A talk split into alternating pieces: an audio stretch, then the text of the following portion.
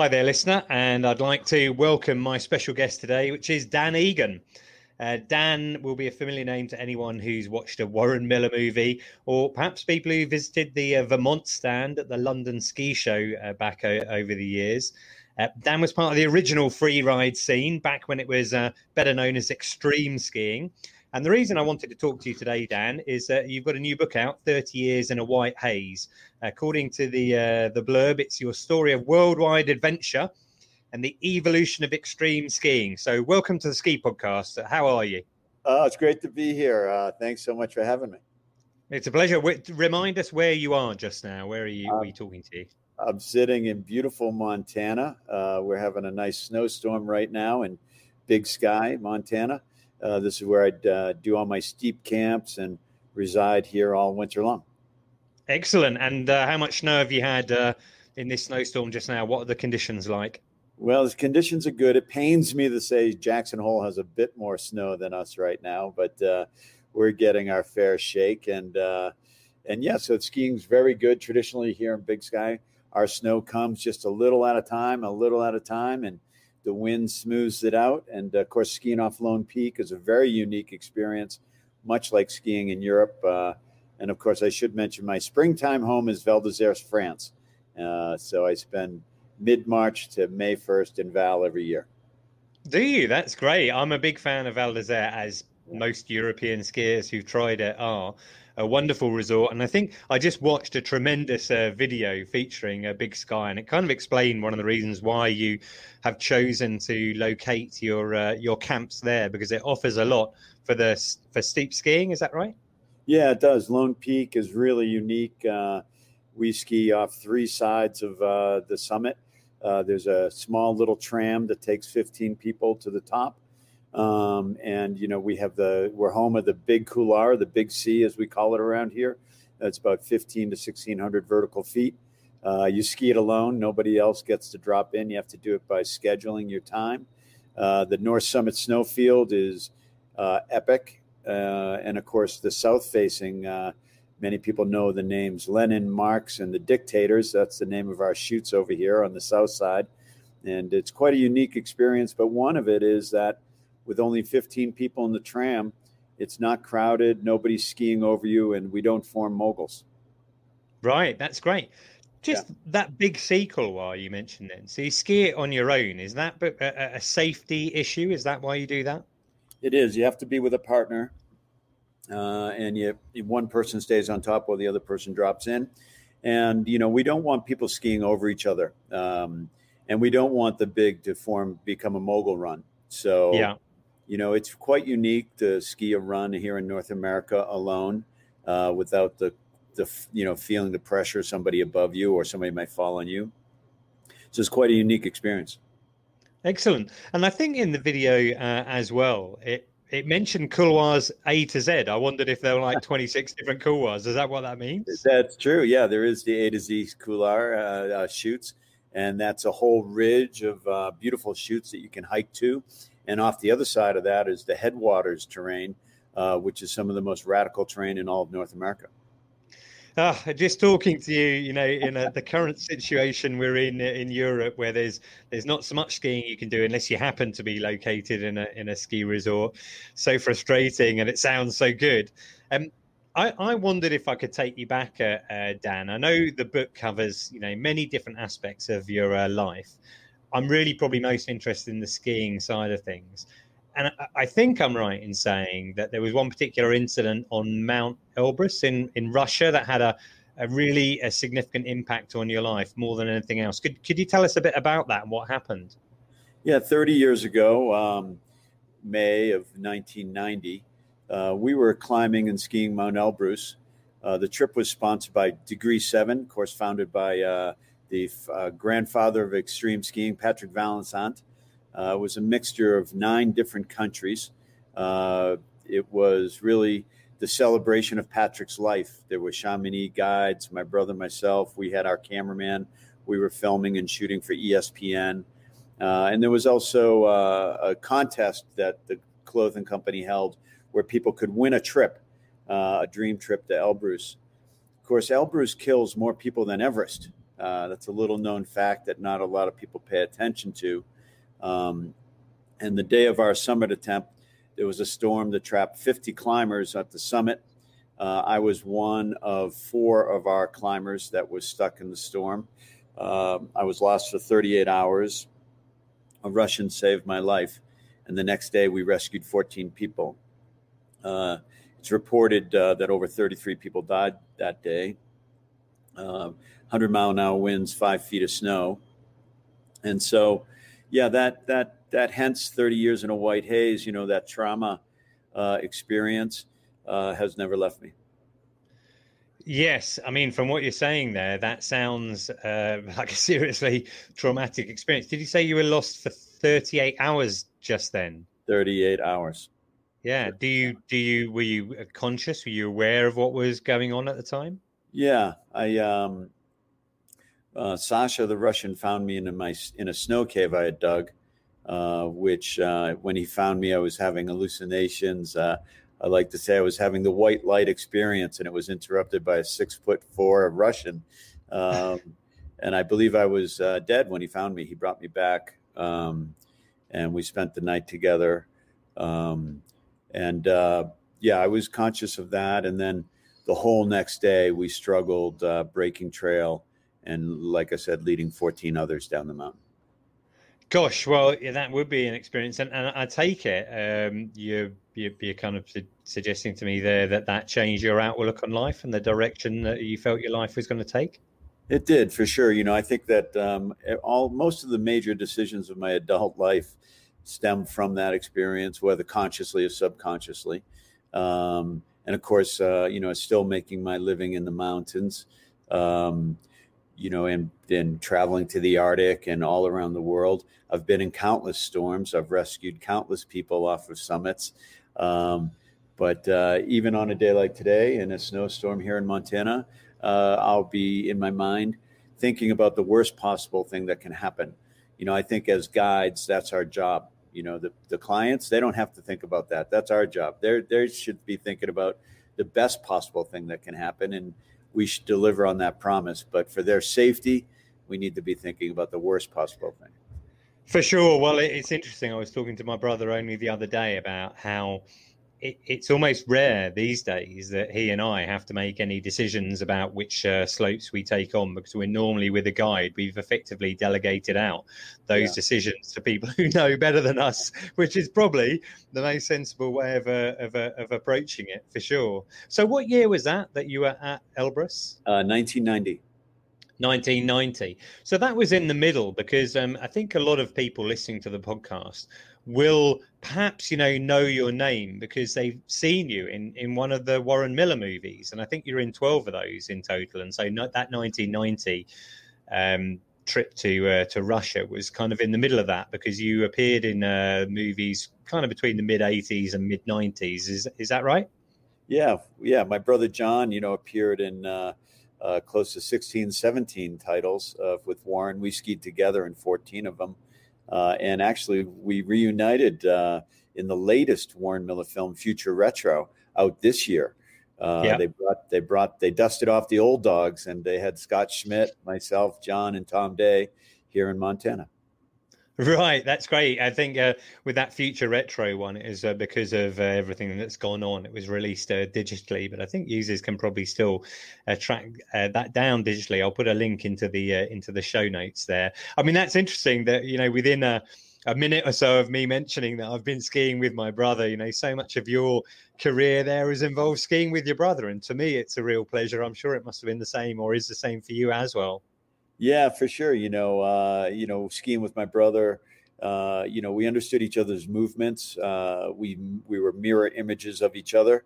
I could be following him towards the edge of a cliff, and I could tell from his pole plant, from uh, a stem turn, from a push, what he was thinking and how hard he was going to charge off the edge of it. So those sort of uh, visual cues really made a lot of things possible for us. Uh, we could ski so close together, side by side uh, and jump uh, large build large cliffs right next to each other. Yeah, I, in one of the videos or somewhere I was uh, when I was doing my research just to find out a little bit more, I noticed you used the phrase "climb, ski, huck, repeat," and that was your that was your life around that time, right? Absolutely, yes, for sure, exactly. Yeah, that's amazing. And so, how did the invite first come then? Because Warren Miller obviously uh, has he, you know, famously been making or had been making movies for a very long time. So, how did you first get involved in it? Well, back uh, back in the '70s and '80s, Warren would send cameramans out to the ski ski areas, and this cameramen would check with the marketing directors, and they would sort of, you know, allocate skiers towards uh, towards the event. So uh, my brother skied in his first movie in 1979. He was just a ski bum at Sugarbush washing dishes, and uh, he was just a hot young kid skiing. And this marketing director re- recommended him ski for the camera uh, in 85, I was washing dishes at the same resort at Sugarbush in Vermont. And the cameraman came back to town and uh, we got to ski together for the first time, my brother and I. I was sort of an unknown. I was taking time off from university and just finding my way, so to speak. Um, but then it really happened for us. Um, Warren took uh, John to Verbier uh, to ski with John Faulkner and yep. uh, and uh, Mark Shapiro and the Combine Kids, and uh, that segment uh, was a very popular segment, 1986. Uh, the next year, I had graduated college, and we pestered Warren Miller until he sent a cameraman up to shoot us at Squaw Valley that winter. And really, the rest was history. We just started skiing together, and um, uh, it happened really fast for us. That's great. I noticed that Mark Shapiro has done a, a, review for the book where he talked about that period of time when you were over in Verbier with John Faulkner as well. What was the name of your um your your crew your that you were skiing as at the time? Well, we the, the, of course John Ace Kvale and uh, Marco were known as uh, they lived in this cabin in Verbier, and that's sort of the scene uh, stems from that for all of the imagery that the Americans saw uh, of European skiing. Of course, John Faulkner did a lot of the stunts in the James Bond movies. Uh, Ace Kvale was, you know, one of the leading photographers for Powder Magazine back here in the states, and Marco, of course, is worldwide famous for his photography. So, coming out of that little cabin, of course, it was made famous again in Blizzard of Oz by Greg Stump. Um, and it you know those three were you know sort of the ski bums of our day. They were living the life. They were professionals making money.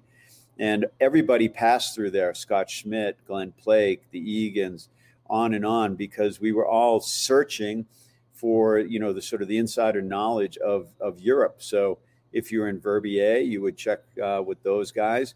If you went over to chamonix a lot of times they would come with you or you'd find uh, other sources John, uh, when he was in Chamonix in the late, uh, in the mid 80s, skied with uh, Vallençant and, and that crew. And, uh, you know, we cover that scene in the book where they're following Patrick Vallençant through Chamonix. And one day Patrick picked John up thumbing. And John says, Oh, Patrick, you're one of my heroes. I've been following you around. And Patrick goes, Yeah, I've noticed. We've been laughing. And he goes, "Why are you laughing?" He goes, "He says because we know you Americans don't carry a rope."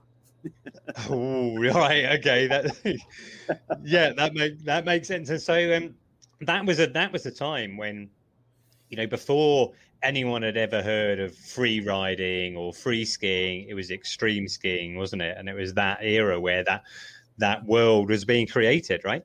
Yeah, it really was. You know. Um, you know, racing was a little stagnant at the time, particularly in the states, because the Mahre brothers had re- re- Phil and Steve had retired, uh, and we we tie this in with the book. Uh, you know, really, it was the birth of the VHS and the VCR, uh, combined with this sort of change in gears.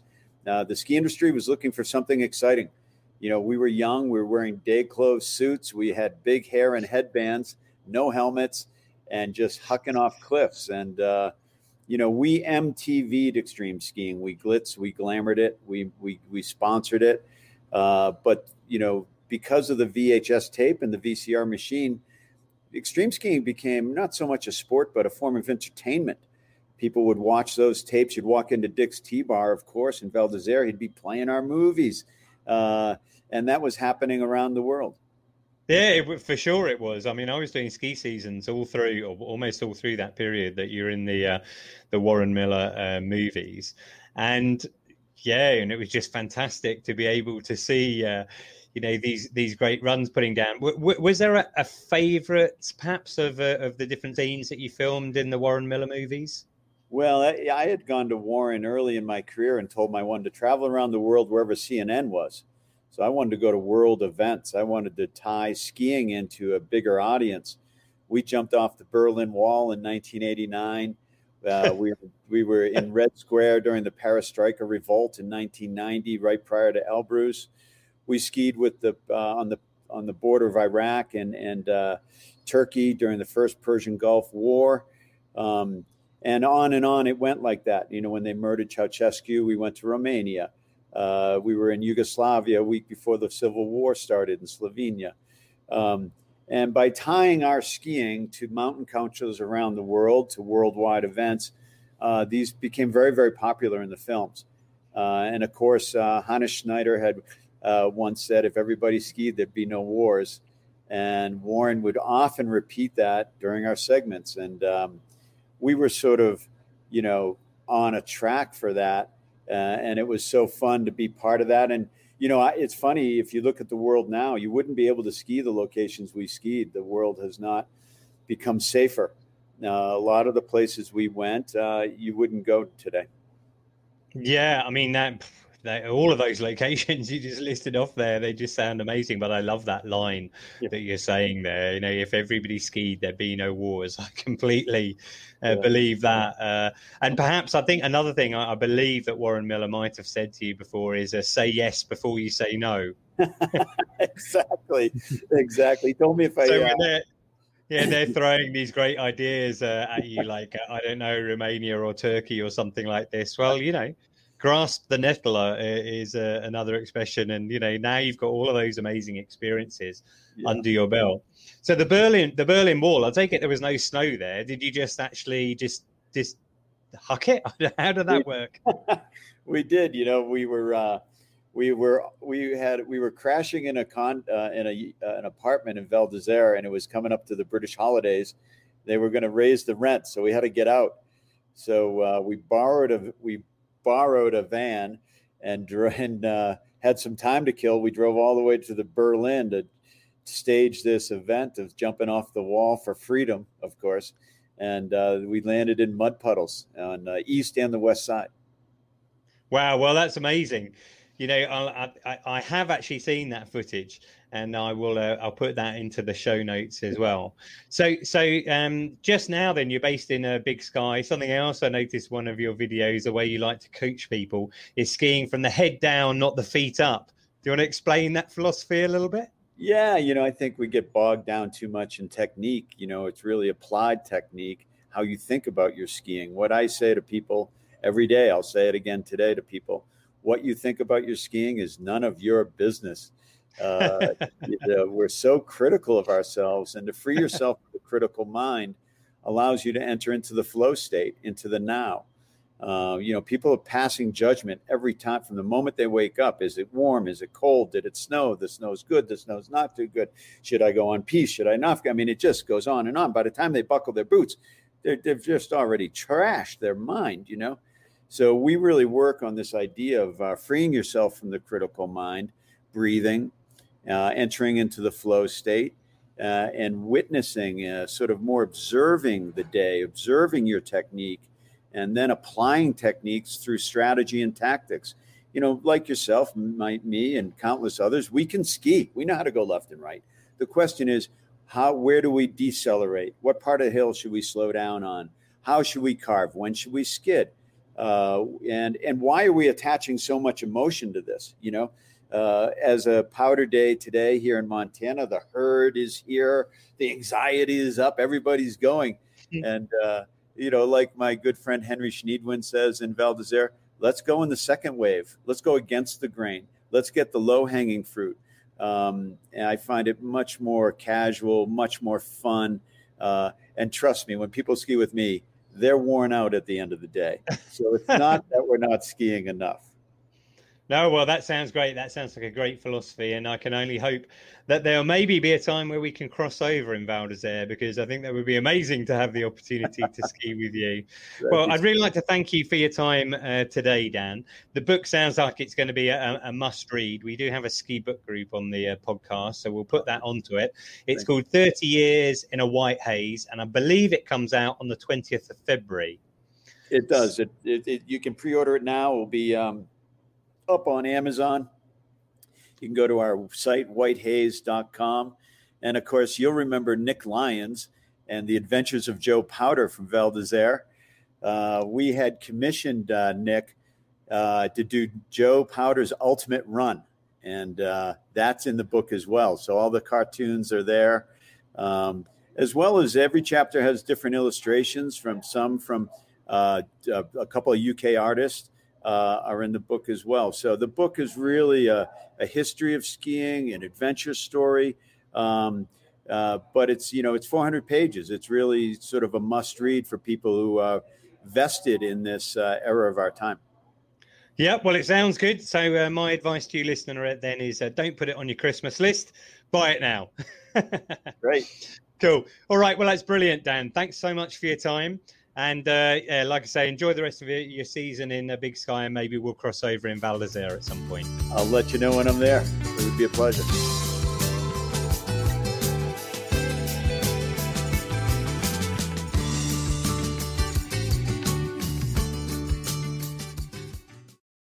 Hi there, listener. Ian here. I just wanted to let you know that you can now support the Ski Podcast at buymeacoffee.com. Researching, recording, editing, and publishing the pod takes up a lot of my time. And don't get me wrong, I really enjoy it. You know, I love talking with people about skiing. But if you do enjoy listening to the podcast and you'd like to support us, then you can literally buy me a coffee, or in my case, it would be a cup of tea, but the idea is the same. So just go to buymeacoffee.com forward slash the ski podcast. Thanks very much.